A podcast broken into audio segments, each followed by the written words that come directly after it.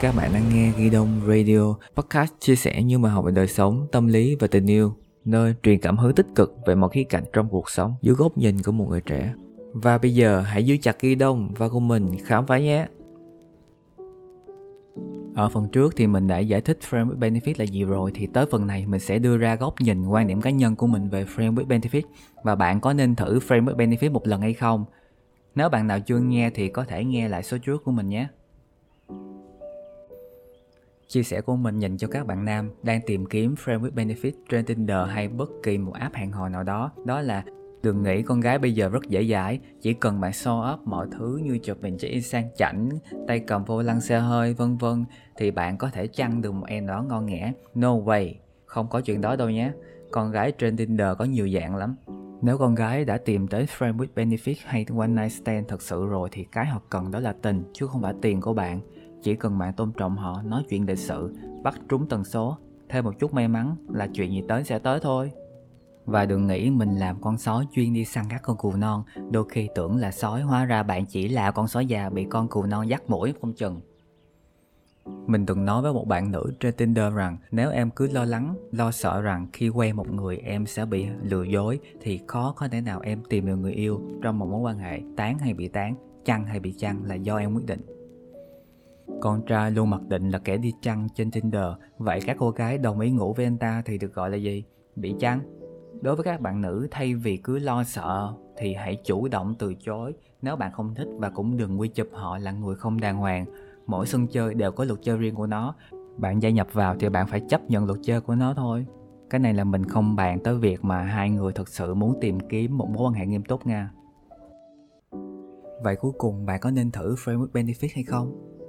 Cái này tùy theo góc nhìn quan điểm cá nhân của mỗi người, mình không khuyến khích, cổ suý hay bài bác nó. Vì Framework Benefit đã tồn tại rất lâu trong xã hội của Việt Nam rồi, dưới nhiều dạng khác nhau, ví dụ như đã có gia đình, có người yêu rồi nhưng vẫn lén lút hẹn hò với người yêu cũ hoặc trong một lần say xỉn, đau buồn, đau khổ gì đó, thất tình gì đó, phút yêu lòng thì ngã vào tay đồng nghiệp, bạn thân, vân vân. Nhưng điểm khác của Framework Benefit với những ví dụ mình kể trên đó chính là cả hai ban đầu đã xác định tư tưởng không được yêu và tôn trọng cuộc sống riêng tư của nhau. Theo mình, bản chất của framework Benefit không phải là cái gì đó quá tồi tệ, quá xấu xa, đặc biệt là trong xã hội ngày nay.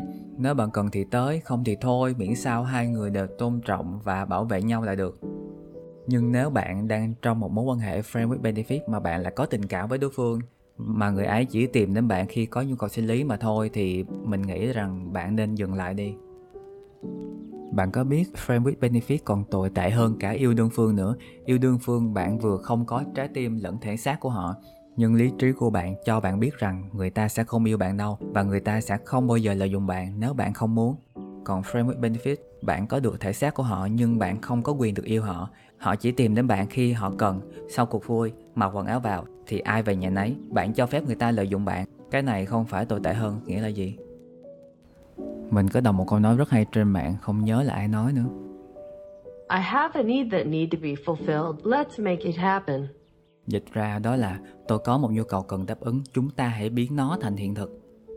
Xin nhắc lại lần cuối, mình sẽ không ủng hộ hay phản bác vì nó là quyết định riêng của bạn. Bạn chỉ frame benefit hay one night stand khi bạn không đang trong một mối quan hệ tình yêu.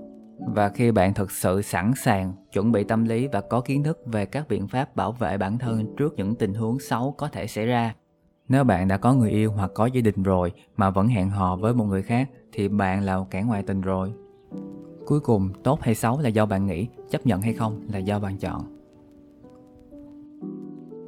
cảm ơn vì đã lắng nghe. Nếu thích, hãy nhấn follow kênh podcast ghi đông radio của mình. Mình là thanh minh. Hẹn gặp lại các bạn vào những số podcast sau.